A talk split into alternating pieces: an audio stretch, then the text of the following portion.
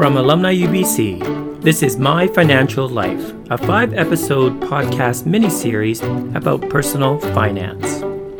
In this series, you'll hear from experts in a variety of areas, including financial planning, investing, credit, insurance, and travel finance. Our guests will share tips and good practices to help you establish strong financial habits. On this episode of My Financial Life, host Kirk Lapointe, editor in chief of Business in Vancouver and adjunct professor at the UBC School of Journalism, speaks to UBC alumna Tracy Theemes, a financial advisor and certified financial planner at Sophia Financial Raymond James. My guest today is Tracy Theemes, and she's been uh, been a big resource, I think, for uh, for a lot of people in trying to help them manage their funds uh, and manage them uh, at an early stage in life, when a lot of the decisions can be rather critical in what you do. Uh, Tracy, nice to have you on the program. Thanks, Kirk. Well, uh, tell me about where where you come from in all of this. Is there a big personal story in behind your determination to help people manage their funds? probably the same personal story as 99% of the people listening to this, which is having graduated um, from uh, actually grad school, having huge amounts of student debt, uh, lots of career possibilities, but trying to figure out what is it that I do next. What's the first thing? Do you pay off your student debt? Do you um, try to save for a house? What uh, do you start investing in mutual funds? Do you uh, contribute to the RSP uh, program at work, it's very overwhelming. And most of the time, um, it's a lot of conflicting advice that we're all getting. As soon as we open, you know, our Facebook, we find, you know, 16 different financial programs that are telling us to do this or do that. And and then we go online and we check the news and we find out that we should be in REITs and it's really overwhelming, I think. Um, so I had to myself, like most people, figure this out. My um, my resources were were limited. The number of people in my life that had achieved any kind of financial um, stability or security were also quite limited.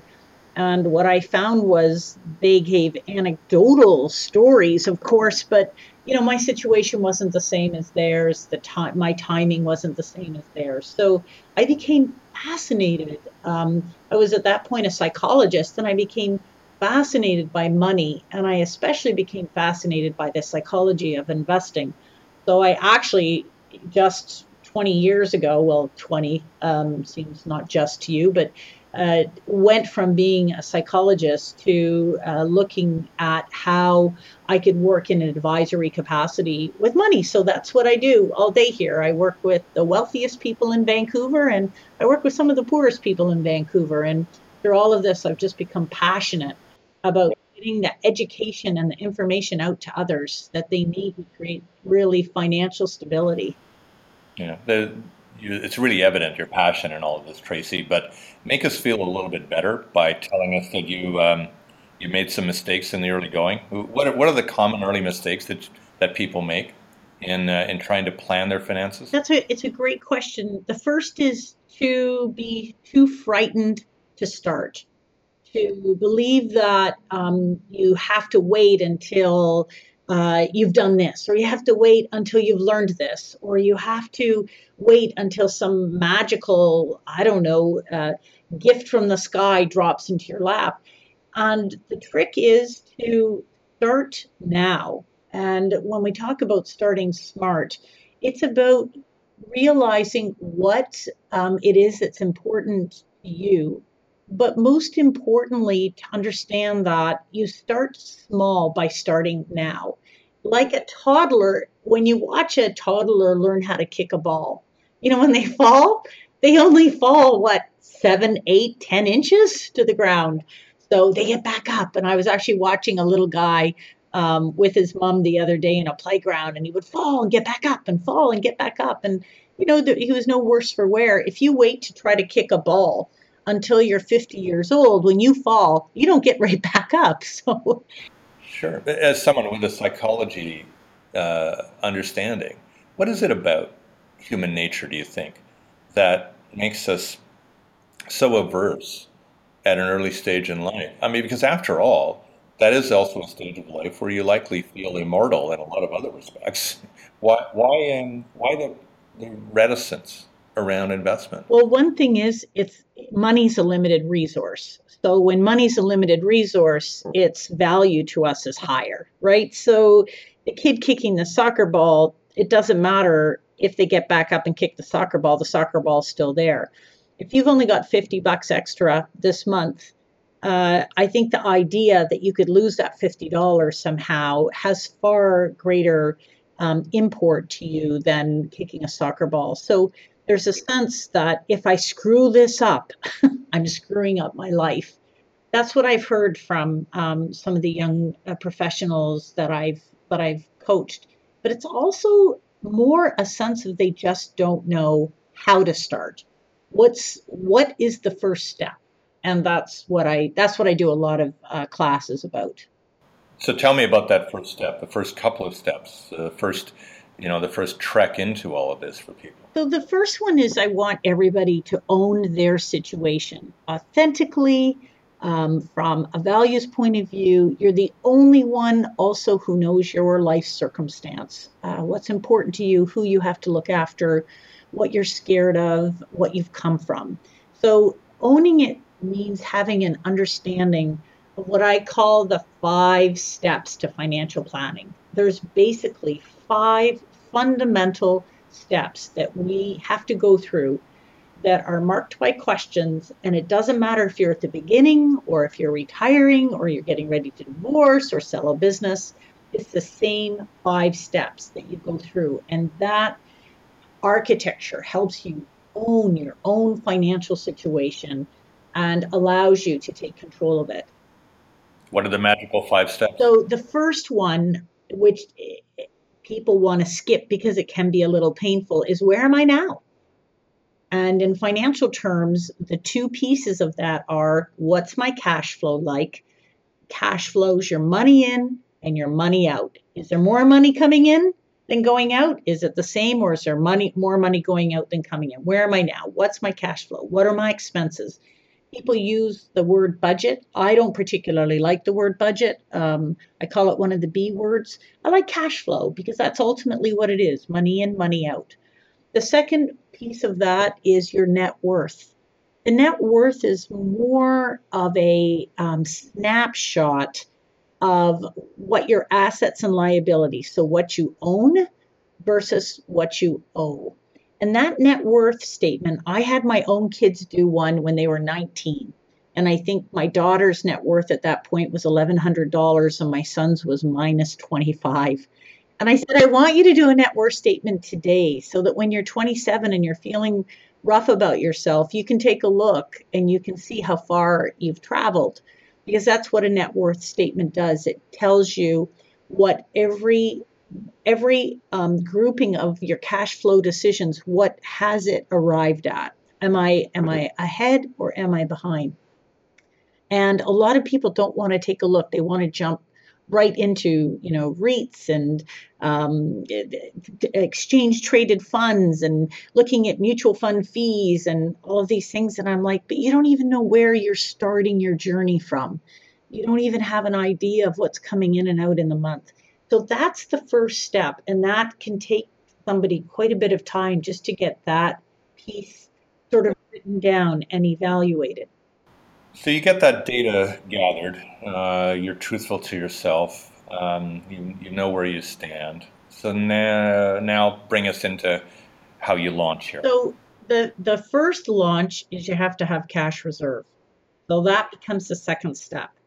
Everybody has to have cash reserve. So you can't even invest until you have money as backup in the case that some emergency would happen. So each person has to have that money set aside. And what happens when you go through your first step of where I am now is you find out where you are on what I call the wealth continuum.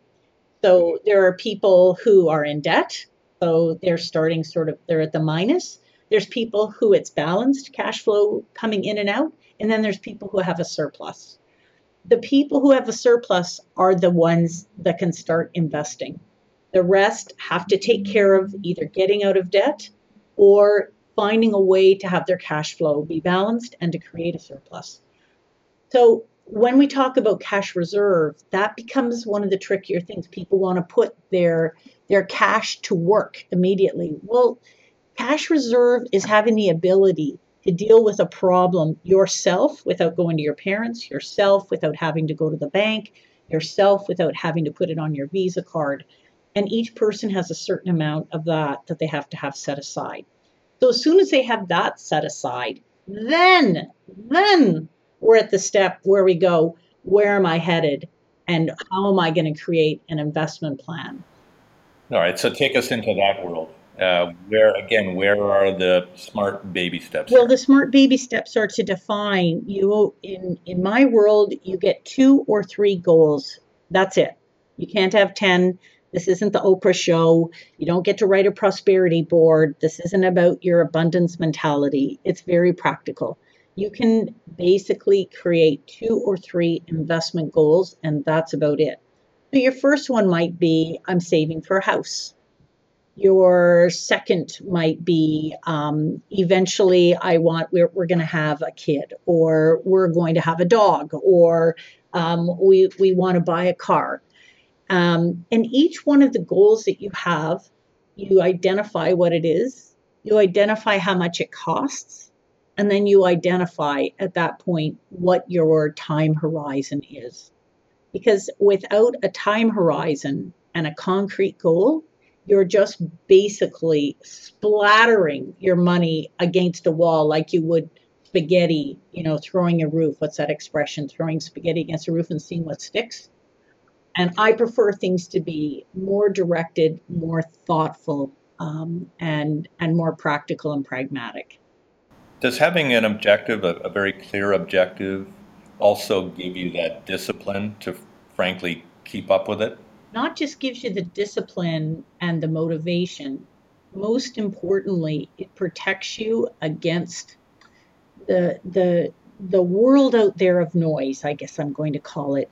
It's never been noisier as a human, but certainly as an investor every time you go to talk to your dad, if you don't know for sure what it is that you were trying to achieve, they're going to have an opinion. The person who has the cubicle next to you at work has an opinion. Um, Rob Carrick at Globe and Mail has an opinion. There's so many opinions, but if you have yourself owned what your goal is, and you yourself know what your time horizon, and you've established the plan for how you're going to do this, then you're less knock overable. You're less vulnerable to all of the, the noise and the competing voices that are out there. More than ever in my career, I'm spending time trying to protect people and teach them about discernment, about what voices and what messages to listen to. Uh, it's tough. It is tough. In the last couple of minutes that we have, Tracy, I want you to then walk us through also a couple of resources that you think are really useful to people. Obviously, our listeners will probably want to find you directly, and, and if they can, good to them. But uh, if, if there are other resources that make some sense, do you think, for that early stage deliberation about financial planning in life? It's a great question. Some of the, banks and credit unions all have wonderful um, budget trackers, every one of them. Clean, uh, well researched. Uh, if you don't like your banks, then try another bank's. Um, there's all kinds of um, cash flow tracking apps, and um, we have a downloadable spreadsheet, for instance, that's really practical. So the first, the first is going pretty carefully through the, and we're lucky, really lucky here in Canada. There's, you know, just so much um, competent resource online through through the the basic financial institutions that are here. So that's the first place. Um, there's certainly a great uh, list of books. Uh, I, I can provide that. There's about 10 books that I think are well written and super practical. Uh, and again, they're not about, they're not raw, raw. Uh, they're just here's the steps. We offer free classes. We have an empowered investing for young professionals, empower and another empowered investing class we do here at Sophia Financial on Saturdays. It's free. Um, I do it purely for uh, to build the financial literacy of people in the community because I I just care about us so much. I want all of us to not be worrying about money and to be able to know what we're supposed to be doing with it. It's one of the things I think that makes our, our country and our community strong. So then give us the, um, the, the clear details about how people find you, Tracy. They can find me at tracytheemes.com. Um, and the financial advisory firm I work with is that I own is sophiafinancial.ca. Great. Well, look, you've given us a lot of great information to get started on that path. I want to thank you for your time today, Tracy. It's been pleasure great talking with you.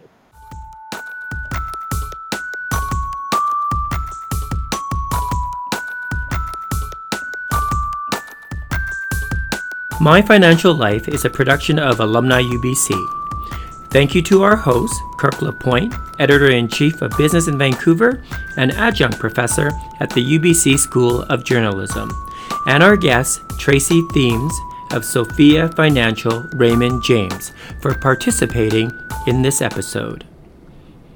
On the next episode of My Financial Life, Kirk will speak to UBC alumnus Ian Robertson of Odlum Brown Limited.